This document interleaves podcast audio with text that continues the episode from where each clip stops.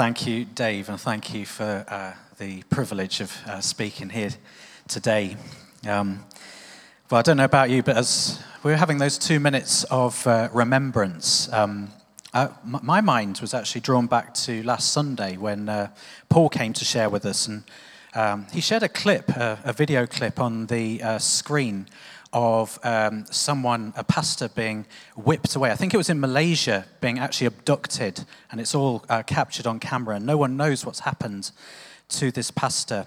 And um, as we were having those two minutes of remembrance, I, I, I was drawn to the wonderful freedom that we uh, know in this country, don't we? We are so, we have no idea how blessed we are, I think um, when you see clips like that, and that's just one example of the uh, terrible things that are happening around the world to people, faithful followers of Jesus Christ, for doing nothing more than spreading the love of Jesus um, in the countries that God has called them to. And I was, I was thinking as we were having our heads were bowed during those two minutes, um, wouldn't it be wonderful if we could walk, take full advantage of this freedom that has been won for us by those, uh, those men and women who served in the war, in the wars that have helped purchase that freedom for us. Wouldn't it be amazing if we could walk in the full freedom uh, that we have and enjoy in this nation? And um, that kind of leads me on to the, the topic that I believe God has called me to uh, speak on today. And um, uh, it might be coming up on the screen now as our first slide. Um, I, I have never done a PowerPoint in my life. That, so uh, there's, there's, there's a, it's not going to be particularly complicated uh, today in terms of the PowerPoint, but maybe that will be a help. I don't know. But uh, um, uh, as we were going through this PowerPoint, um, as I was beginning to work it out, I saw there were two boxes. And I thought, what do I put in the box underneath uh, the box at the top? So I knew I had a title, which is The Power of Identity. Um, but I wondered what to put as a kind of subtitle underneath. And uh, this phrase came to me, and I believe that this is the context in which God wants me to bring this message today. It's, a, it's building a culture to host revival. Who here wants revival? Who here wants to see Grimsby and Northeast Lincolnshire swept up in a move of the glory of God that is going to transform society and literally put us uh, uh in the news? You know, uh, cameras will be coming here, news teams will be coming here uh, because of the wonderful things that are happening here in Grimsby and the areas that surround us. Who, who, who here's up for that to, to happen? Who here's praying for that to happen? Um, well, I believe that the church needs to be prepared and ready for when the flood comes in, because the flood is coming. And that's the context that I want to speak in today. And it's the context of the power of our identity as children of God. Um, our, our, first uh, scripture that's coming up uh, is slide two and three, I believe, and uh, it's First Peter chapter 2 uh, verses 4 to 12. And I'm just going to read uh, from the screen behind me for us. As you come to him, the living stone, rejected by humans, but chosen by God and precious to him, you also, like living stones, are being built into a spiritual house to be a holy priesthood bringing, offering spiritual sacrifices acceptable to God through Jesus Christ. For in Scripture it says, See, I lay a stone in Zion, a chosen and a precious cornerstone, and the one who trusts in him will never be put to shame. Now, to you who believe, this stone is precious, but to those who do not believe, the stone the builders rejected has become the cornerstone and a stone that causes people to stumble, and a rock that makes them fall. They stumble because they disobey the message, which is also what they were destined for. But you are a chosen people, a royal priesthood, a holy nation, God's special possession that you may declare the praises of him who called you out of darkness into his wonderful light. Once you were not a people, but now you are the people of God. Once you had not received mercy, but now you have received mercy. Dear friends, I urge you, as foreigners and exiles, to abstain from sinful desires which wage war against your soul. Live such good lives among the ungodly that though they accuse you of doing wrong, they may see your good deeds and glorify God on the day he visits us. Is that not a wonderful passage of Scripture? And I believe already the Holy Spirit is taking those words and uh, marinating them in our hearts and in our minds. But I, I, I wanted to focus in on, on verse 9 there, uh, which talks about us being a chosen people, a royal priesthood, a special, God's special possession. Who here knows themselves that way today? Because you see, this is so important that we take hold of what God has said we are, who God says we are. Uh, Paul came to speak uh, last, last week, and he spoke in the context uh, of uh, our words and how important our words are. There is the power of life and the power of death in the tongue. Uh, many words may have been spoken over your lives here today uh, that are not from the heart of God. Words are, that, are, that, that have been destructive that have destroyed your thinking, destroyed your sense of uh, self and who you are. But I want you to hear today that it doesn't matter what words have been spoken over you today. What God says you are, who God says you are, is what stands and what is going to define um, your walk with Him. Amen? Amen. Well, the people that uh, Peter was writing to here uh, are called sojourners and exiles. Um, in, in other translations, they are called the dispersion. Um, he was actually called, uh, Peter, as an apostle of Jesus Christ, to minister to the Jewish people who had been scattered in different nations uh, around the world and uh, particularly those Jewish people who had put their trust in Jesus Christ, uh, Yeshua HaMashiach, as their Messiah and as their Lord. And uh, so these people would have been very familiar with some of the words that he brought to them because they were already in writing. Who knows, there's a good portion of the Bible, what we know today as the Old Testament, uh, was already in writing at the time that uh, Peter writes his letter here for us. And um, they would have been very familiar uh, with the words. And I want to focus on that particular uh, verse, verse 9, that talks of uh, God's people as a royal priesthood, as a special possession, as a chosen uh, nation. This isn't the first time they'd have seen these words. This isn't the first time they would have read these words. They would have already been familiar with them. And perhaps if we could flick to our next slide, uh, we'll see uh, where in Scripture they had first appeared. It's back in Exodus chapter 19, verses 5 to 6. And God says through Moses these words Now, if you obey me fully and keep my covenant, then out of all nations you will be my treasured possession. Although the whole earth is mine, you will be for me a kingdom of priests and a holy nation. And these are the words that Moses was called to bring to the Israelites. The context here is that the Israelite people are gathered at Mount Sinai. The law is about to be given. The first covenant, the old covenant, is about to be revealed. And God says something uh, impossible for man to achieve in his own strength. He says, If you obey me fully and keep my covenant, then you will have this identity. Did you notice the difference? Did you notice the difference between uh, how this verse is brought in the Old Covenant and how Peter brings it in the New Covenant? What does Peter write? Peter writes, You are my treasured possession, a chosen people, a royal priesthood. And these would have been, this concept would have shocked his, those who are reading his words to the core of their Jewish souls because they would, have, they would have been thinking, no, this is impossible. How is it that we can be this now? The scripture that I'm used to reading says, if I obey all these commands, if I get it 100% right, uh, then I will have this identity. And now Peter writes to them, You have this identity, and you have this identity now. What's the difference? I can hear a few people saying the key word Jesus is the difference. Amen. The difference is that someone has come. God has come in the flesh. And he has lived as the second Adam. And he has fulfilled the perfect law of God with perfection in our place. we could never do it. It was always impossible for us to achieve that. God knew that. The law, uh, Paul writes in Galatians, is like a schoolmaster to bring us to Christ. It is, the law can never save us.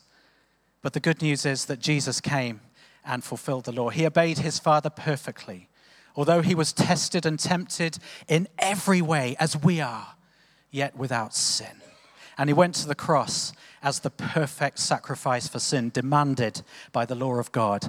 And so, you today, when you place your faith in Jesus Christ as the, uh, the Savior, uh, you get this identity as a free gift.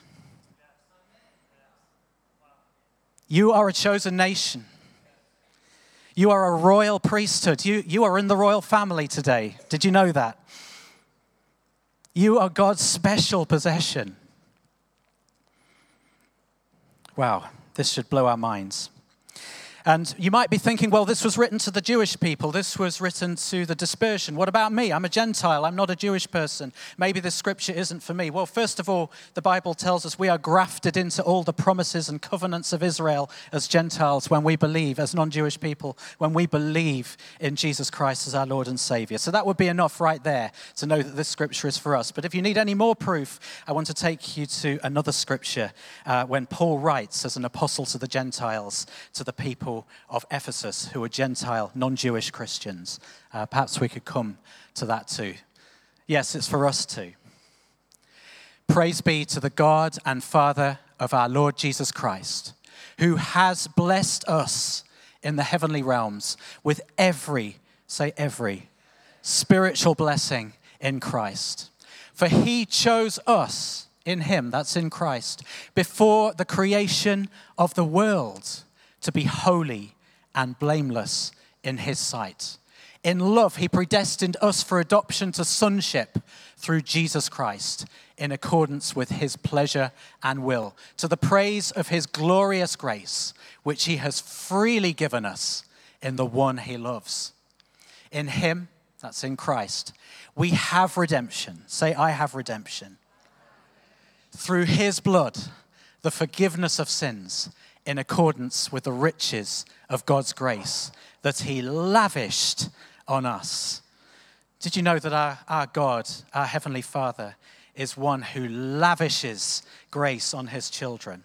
I don't know about you, but I grew up in my early Christian walk thinking he was a kind of a, a stingy father, someone up there who's, who's got a tap and just occasionally gives us a drip here and there of his grace, you know, but a lot of the time he's disappointed with us, he's angry with us, he's not really wanting to pour out this grace that he has stored up for us. But this scripture gives us a very different picture, amen, of our Heavenly Father and of what he wants to give us today. You see, I, I am so grateful that Jesus died to get me to heaven one day. I, I'm so grateful for that. That's wonderful. I'm not going to hell because of what Jesus did for me on the cross and at the resurrection. And you are not going to hell if you've believed in Jesus and what he did for you at the cross and the resurrection. But who knows that he wants us to walk in this identity now, on this earth, so when that flood of new Christians comes through the doors of this church and into other churches in this town, we are going to be ready to minister this identity to them because God knows they need it. This identity is for us too. Um, renewing of the mind. It's been spoken of a lot, uh, probably from this pulpit, and in other uh, streams of uh, preaching that you might have heard too. And um, I believe this is one of the biggest things that the modern church, the Church of Jesus Christ in this day, needs to renew our minds to is our identity in Christ. Um, something that God's been speaking to me about recently is taking passages like this and turning them into a prayer of thanksgiving daily. Daily. Not just one day and then forgetting it as other, other things and distractions come along, but every day marinating in this sense of identity of how much God loves me and how I'm accepted in the beloved. And I believe He wants every Christian to know that too. Amen. You know, I, I turn it into prayer something like this I thank you, Father, that you have chosen me in you before the creation of the world. I thank you that you have blessed me in the heavenly realms with every spiritual blessing in Christ. I thank you that you have called, chosen me to be holy and blameless in your sight. Who here believes that they are holy and blameless in God's sight here today? You see, because this can be a struggle.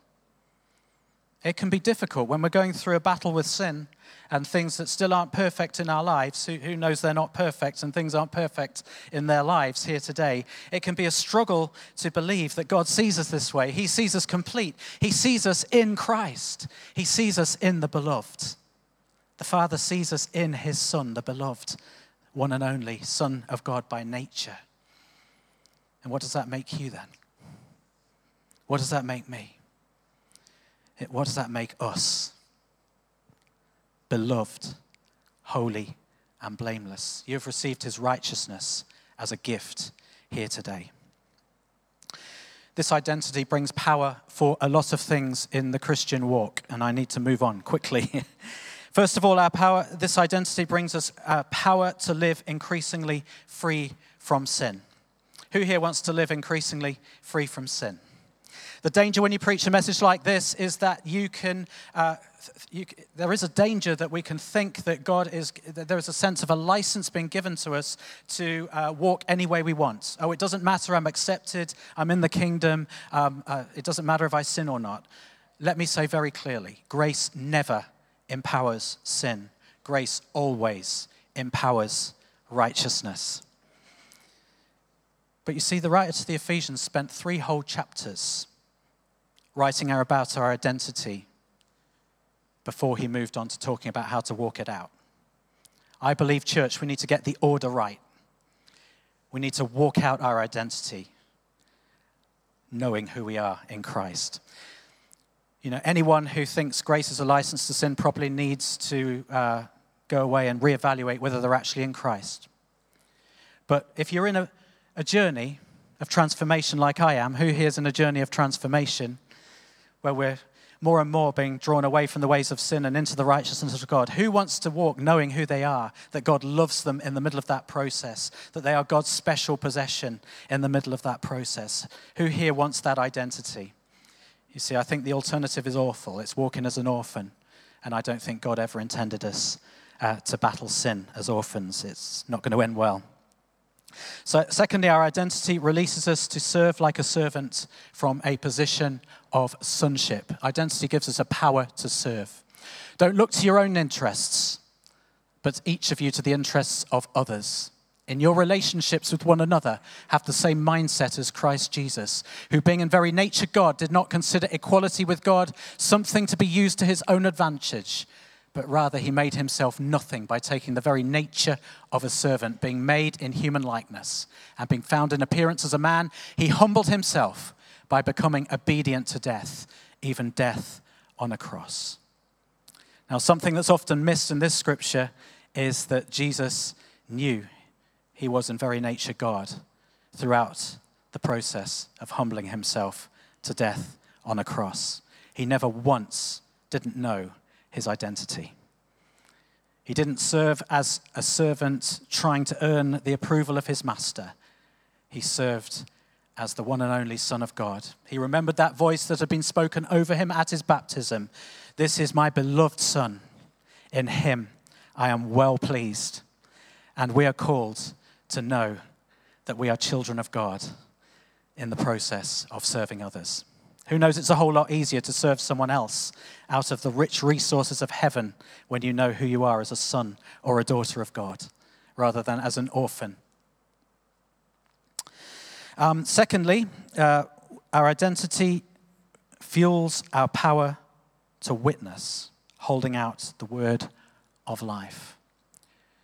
Do everything without grumbling or arguing, so that you may become blameless and pure, children of God without fault in a warped and crooked generation.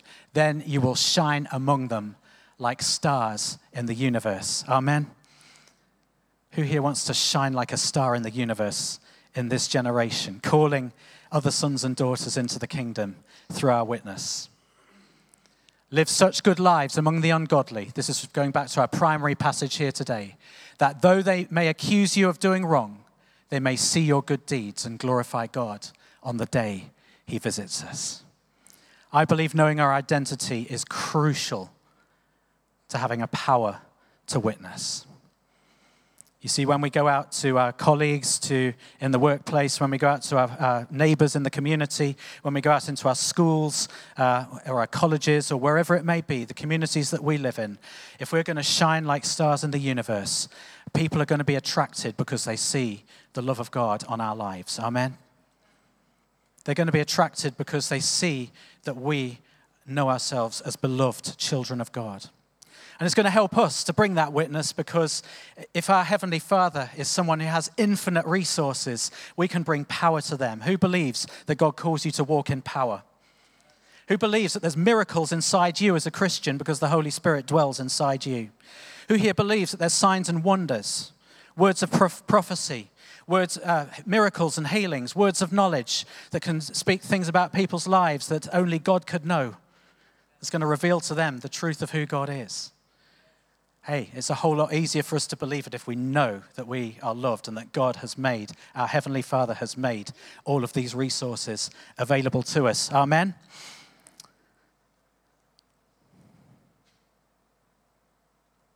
Our identity, finally, and I want to spend the last few minutes talking about this. Our identity delivers us from jealousy. And this is the culture that I want to speak about and conclude with today in terms of being ready for revival. There's a famous um, a scripture, uh, uh, the story of the prodigal son. Anyone familiar with that? Uh, even if you're not been a Christian for very long, you might have heard this parable. There's an extravagant father, to summarize, uh, extravagant in grace, who um, one of his he has two sons. One of his sons comes to him and says, "I want my share of the inheritance," and he takes this share of the inheritance and he spends it all on riotous living and uh, sinful living. And um, there comes a moment where he realizes that he has nothing and he needs to go back to his father's house. And the Father receives him with open arms. Amen. Who here is glad that the Father has received them with open arms, despite all the sin that's been in their lives? But there's a sad, sad character in this story that often gets overlooked the older brother. And I just want to bring the last few verses of the parable uh, to bring this out. The older brother became angry and refused to go in to the party that was being thrown for his brother. So his father went out and pleaded with him. But he answered his father, Look, all these years I've been slaving for you and never disobeyed your orders, yet you never gave me even a young goat so I could celebrate with my friends. But when this son of yours who has squandered your property with prostitutes comes home, you kill the fattened calf for him. My son, the father said, You are always with me, and everything I have is yours. But we had to celebrate and be glad because this brother of yours was dead and is alive again. He was lost and is found. Now, I highlighted a verse there because I think it's crucial. What was the failure of this son who had been uh, in the father's house all these years, remained in the father's house all these years? His failure was a loss of identity, or perhaps even an identity that he had never fully grasped. What did the father say to him? My son, you are always with me, and everything I have is yours. Somewhere along the way, he'd lost sight of that. Somewhere along the way, he had become an orphan, effectively a spiritual orphan, even though he lived in his father's house. And so when the prodigal came home, when that person gave his life to Jesus and came home to the father's house, he was in a mode of competition, he was in a mode of uh, striving and uh, of unfairness and justice. I believe knowing our identity in Christ is crucial to celebrating with those who come home. When the flood come through these doors, and they will, are we going to cheer them on? Are we going to call out the gold in them? Are we going to see what the Father has deposited in them, even while they're going through the process of transformation? Or are we going to get jealous? Are we going to think that they're being blessed more than, we, than us? And that's not fair. If we knew who we were, we would know that we are our Father's children, that everything He has is ours. And if we were walking in that, it will be a pleasure to see the next generation of believers who come through these doors go further than we've ever gone before. See, this is the Father's heart. When Elisha came to Elijah, He asked for a double portion. And Elijah said, Have a double portion. And maybe the band would like to come back uh, just as I conclude, because I see the time is running out.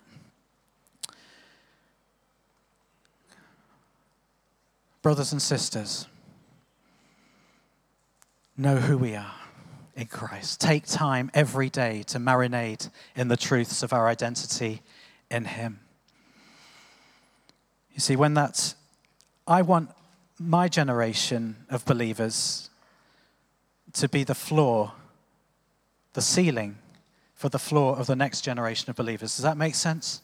I want the next generation of believers to go further than we have ever gone before. I want to be part of someone who cheers them onto that, not someone who stands outside sulking because they seem to be having more of a party than perhaps I've had in my Christian walk. Shall we pray? Father, I want to thank you that you have lavished your grace upon us. You are not a stingy father. You are a good, good father. That's who you are. That's who you are. And we are loved by you. That's who we are. That's who we are. Father, help us to know it. Help us to live it. And help us to draw that flood of sons and daughters home to the Father's house and help us to provide that culture that causes that revival to flourish and stay, not to fizzle out. In Jesus' name, amen.